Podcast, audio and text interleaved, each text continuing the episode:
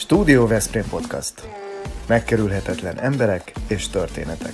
Diósi Lászlóval és Weber Lászlóval. Mi tényleg a valóságról beszélgetünk.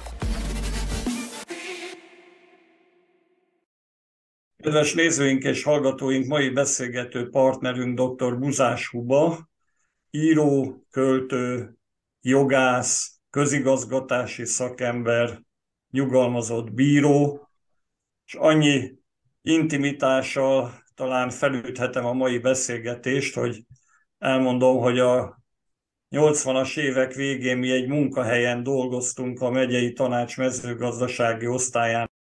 Ha most nincs időd végignézni vagy meghallgatni az epizódot, akkor iratkozz fel csatornánkra és gyere vissza bármikor, amikor neked alkalmas. Így nem maradsz le semmiről. Én, te pedig, ha jól tudom, igazgatási osztálynak voltál a vezetője. Úgy van, 20 évig.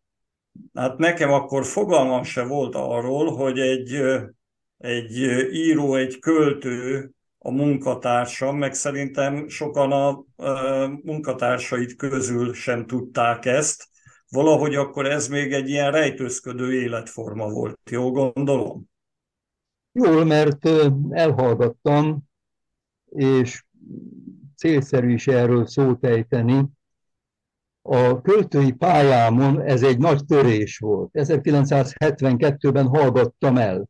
Korábban 1957 és 72 között két jelentősebb folyóiratban is, irodalmi folyóiratokban jelentek meg a verseim, a Jelenkorba és az Életünkbe, valamint pár napilapba, így a napló minden hétvégén a kulturális mellékletben nagyon gyakran hozta Buzás Huba verseket, a rádióban is abban az időben elhangzott, és ezt követően 1972-ben azért hallgattam el, mert hát mindenki tudja ezt abban az időben, ugye egy diktatúrában, a Kádár korszakról beszélek, amikor is az acéli perzekútor esztétika következtében divat volt, bevezették, ugye a 3T kapcsán, ez közismert rövidítés, a tilt, tűr és támogat.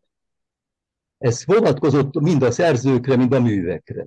Na most én nem tűrtem 95-től, illetve rosszul mondom, 72-től kezdve, és csak 95-ben, 23 év után szólaltam meg. Most ez tehát úgy is fogalmazhatnál, hogy amikor mi ismertük egymást, akkor egy lapító költő volt az egyik munkatársam. És aztán az első köteted az meg... Az 2000-ben jelent meg. 65 éves korodban jelent meg, ugye úgy már? Úgy van. Hát hogy lehet az, hogy valakinek 65 éves korában jelenik meg az első kötete? Nem jelent. Hát, az lehet, hogy irodalom történeti ritkaság, de én is azt vagyok. Sőt, ezt még meg tudjuk fejelni azzal is egyébként, hogy 77 évesen volt neked egy újraindulásod, amikor 9 év alatt 7 kötetet adtál ki. Nem csak 77, ugye... ezt másképpen kellene megközelítsük, hogyha megengeditek, ugyanis jó, tényleg nagyon rövid erre az időnk, de érdemes beszélni most két jelentős pályatörésemről. Az egyik, amiről az imént beszéltem, azt már kivégeztük. Tehát az így történt, 72-től 95-ig hallgatás.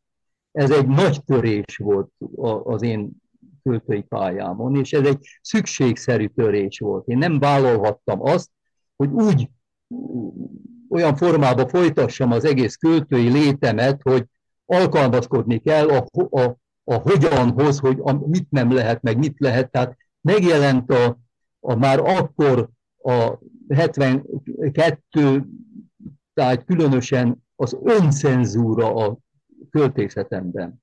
És ezt nem vállaltam tovább, én mindent megsemmisítettem ekkor. Most a 95-ös indulás az úgy volt, hogy 95-től mintegy olyan 2000-ig firkáltam, ugye továbbra is újra kezdve mindent. Ez is egy nehéz dolog volt. Erről szól ez az életrajzi kötet.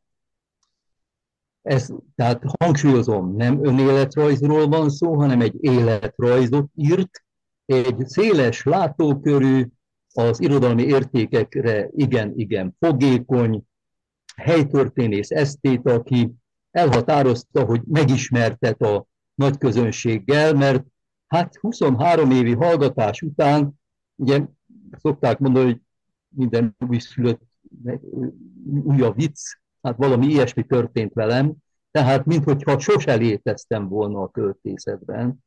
95-ben ez így kezdődött. De hangozzék el a Szatmáriné Nagy Anikónak a hangozzék a neve, mert rendkívüli jó stílussal, jó szerkesztésben jelentez meg. Ő foglalkozik, tehát itt be is hajtottam ezt, mert gondoltam, hogy erről szó esik. Földkői elnémulás és újrakezdésről van szó. Ez történt. Most erről tovább nem is nagyon akarok beszélni, de annyiban muszáj összekötnöm az időszakokat talán, hogy ugye megjelent az első kötet Kávéillat, második kötet 3 év múlva a Napra néző, harmadik kötet 3 év múlva a Hajnali tótágasok, és most erről muszáj beszélni, mert a negyedik kötet már több szót is igényel. Ez 2008-ban jelent meg a Tédd le a napot válogatott verses kötetem. Most ez azért fontos, ezt nem hagyhatjuk szó nélkül, mert még abban az évben, 2008-ban a Magyar Írók Egyesületének a központi lapjában, a lyukas órában Ág István, Kossuth-díjas költőnk egy egész oldalas tanulmányt szentelt ennek a kötetnek, és nem akarok részletekbe menni, nincs erre idő, de körülbelül úgy fogalmazott, hogy szóval elhelyezett a magyar és a világirodalom költészetének a csillagrendszerében. És itt kikhez hasonlított, ezt sem lehet tovább részletezni, csak a neveket akarom megemlíteni. Balassi Bálinthoz mért, Berzsenyi Dánielhez, Füst Milánhoz, Szabó Lőrinchez, Jékeli Zoltánhoz méretezett, Villonhoz méretezett, Shakespearehez, a 20. századi angol abszurdhoz és Dylan Thomashoz. Tehát ez, képzeljétek el, hogy ekkor egy 23 év után, hallgatás után ez mekkora megkönnyebbülés és megtiszteltetés is volt egyben az én számomra, és azt hittem, hogy zöld az út. Hát ez nem egészen így történt. Igen, de hát utána beszélnünk. Utána jelent meg a trilógiád, amit viszont az eddig... Jóval később, nem hagyhatjuk ki a közbelső történetet, mert egy második nagy törés következett be a költői pályámban, és ezt viszont ez a remek életrajzíróm azért nem tette igazán szóvá, lehet, hogy tudott róla, hogy ne tudott róla.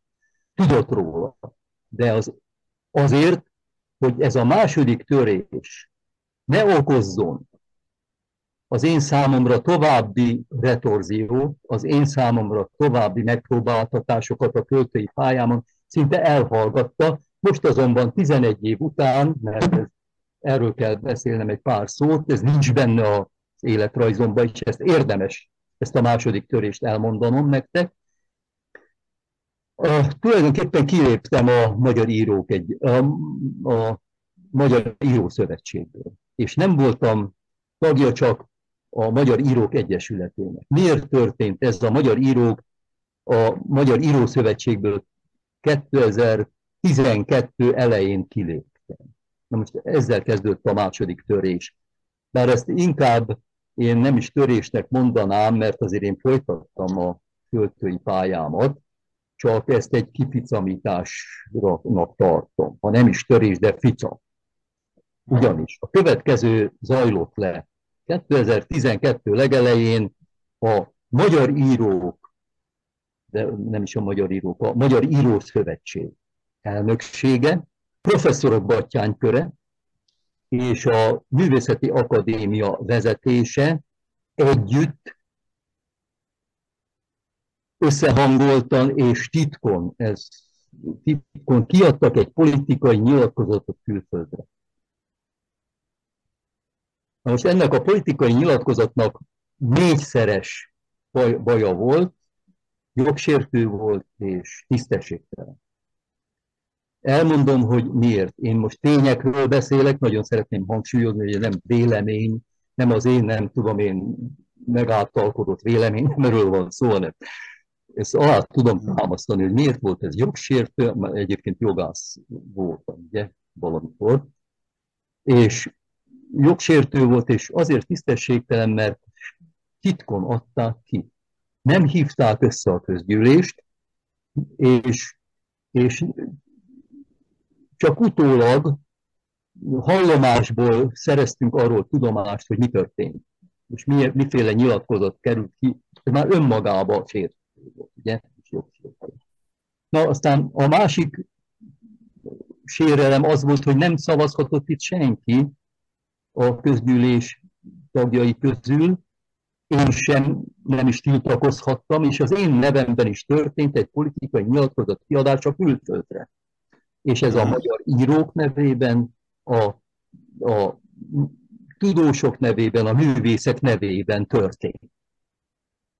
A harmadik kifogásom az volt, hogy kifejezetten, tehát egészen pontosan ütközött az Magyar Írószövetség alapszabályának az egyik paragrafusába. Tehát ez konkrét jogsértés volt. Ugyanis ez a paragrafus tiltotta azt, hogy az Írószövetség egyáltalán ilyen politikai nyilatkozatokat tegyen, hát gondoljátok el, hogy egy Írószövetség nem politikai szervezet, hogy, tehát nem is volt kompetens, és ezért vették fel az alapszabályba ezt a tiltó rendelkezést. A negyedik pont pedig azon akadtam fel, hogy hát ez tartalmilag se volt igaz, ugyanis azt tartalmazta ez a nyilatkozat, hogy a magyar demokráciával semmi probléma, a magyar jogállam az teljesen sértetlen, és minden rendben van, és hogyha valaki netán valamit kifogásol az merőben, a bal liberálisoknak a rágalma. Több mint 130 beszélgetésünk volt, és igyekeztünk azért ugye az aktuál politikát amennyire lehet távol tartani. Igen. De ennek következményei voltak személyem szerint. Igen, csak azt szeretnénk, ha azért a te munkásságodra minél több időnk jutna bemutatni azt, ami azt követően történt, mert hiszen a te főműveid, azok itt vannak előttünk, és nagyon fontos lenne szót ejteni. Igen. Jó, rendben van, én ezzel tisztában vagyok, én csak azt akartam ezzel hangsúlyozni, hogy ennek következményei voltak a későbbiekben az én könyvkiadásomat megakadályozandó.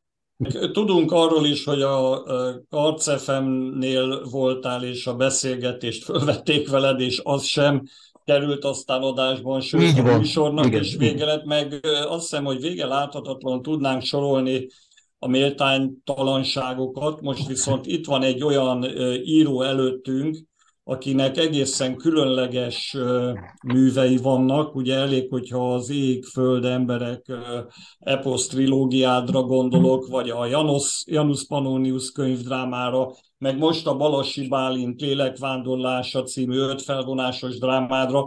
Erről kellene beszélnünk egy kicsit, mert ez az az életmű, ami azt hiszem, hogy mindenkit nagyon érdekel, és ami emel téged a piedesztára, ha ezt így mondhatom. Az Ég-föld embereknek ez volt az első kötete. Ezt 10 szaktekintély, irodalmi szaktekintély, irodalomtörténészek, irodalomkandidátusok, stb. Kossuth-díjasok, Széchenyi-díjasok méltányolták. A 3 és a 10-ből 3-an azonnal Madács az ember tragédiájához méretezték. Ezt az első kötetet. A második kötet egy év múlva jelent meg, mert ez az első, ez 2018-ban jelent meg. Ez jelent meg 2019-ben a földvesztőhelyünk, és ez jelent meg 2020-ban a Mencsétek megkötet, és azért érdekes ez az egész, mert a harmadik kötet esetében, a második-harmadik kötet esetében is már hát körülbelül úgy nyilatkoztak, hogy Ez az egész a megformálása rendkívüli, ugyanis. Egy ókori görög költő altajos strófáit tettem egymás mellé, és azért vált ilyen hosszúvá, ilyen érdekes alakúvá a kötet, mert egymás mellett voltak ezek a 4 soros alkajoszi strófák, és ezt megkettőztem.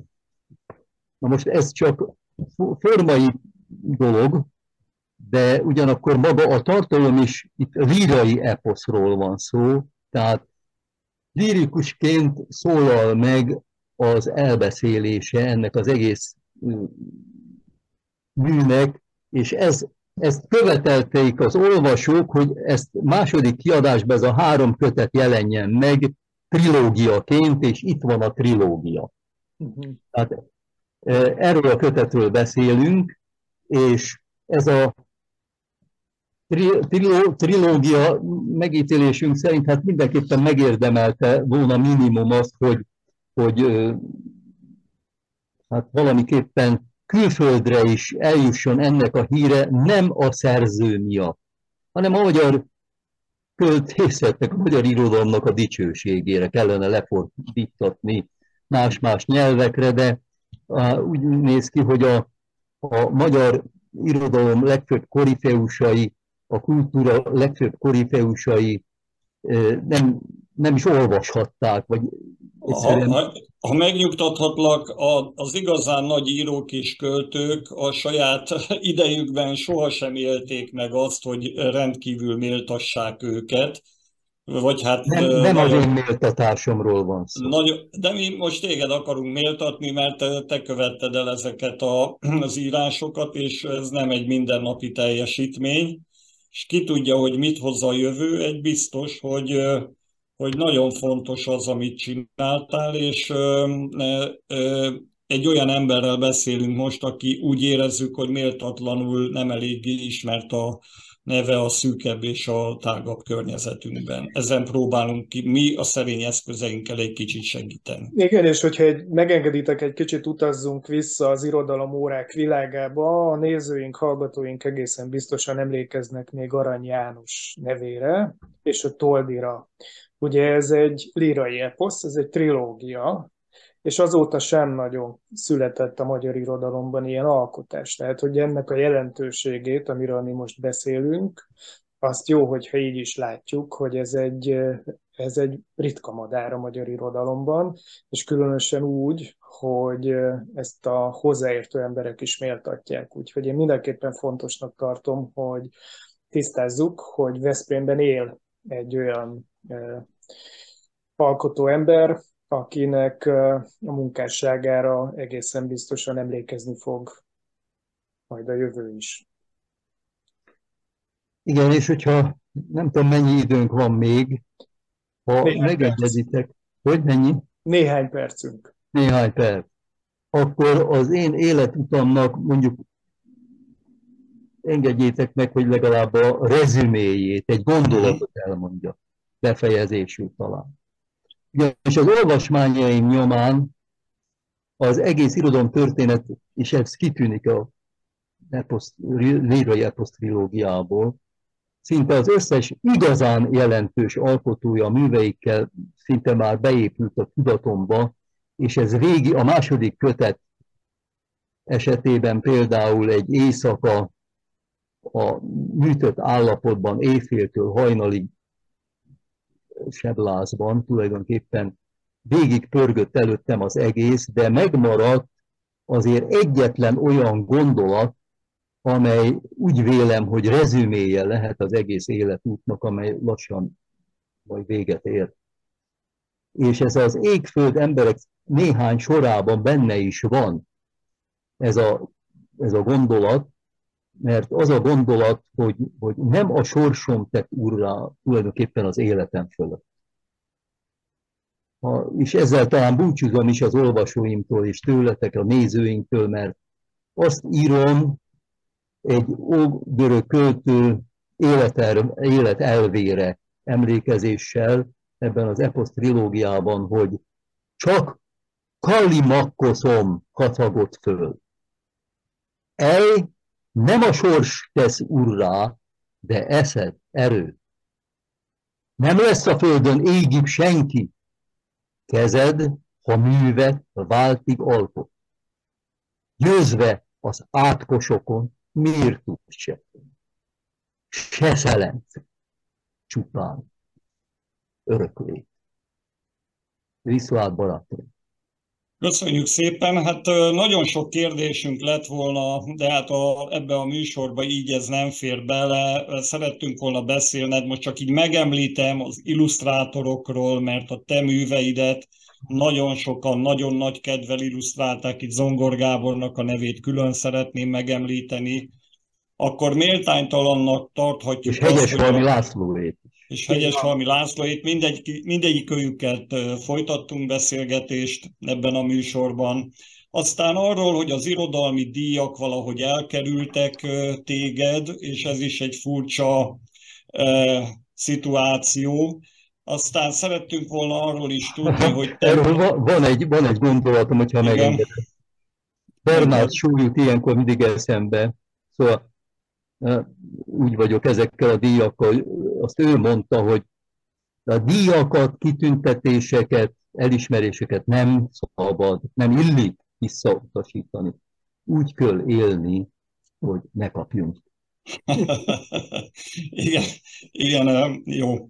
Hát ez lehetne most még különböző kommentárokat fűzni. Aztán arról is szerettünk volna beszélni veled, hogy mit olvasol szívesen talán a kortárs magyar irodalom mai szereplői közül, ha egy-két nevet megemlítenél. Az egyikük egy Budapesten élő író, költő, kritikus, és jelentős, és műfordító, Suhai Pálról van szó.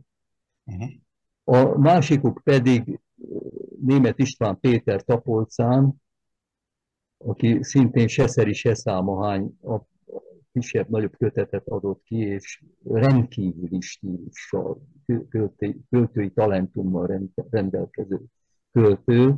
Szeretnénk megköszönni, hogy rendelkezésünkre álltál, és reméljük, hogy a kedvelőidnek kedvet csináltunk, és örömet okoztunk. És... Én is remélem, és köszönöm nektek, viszlát barátom!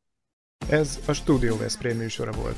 Hallgasson ránk minden pénteken!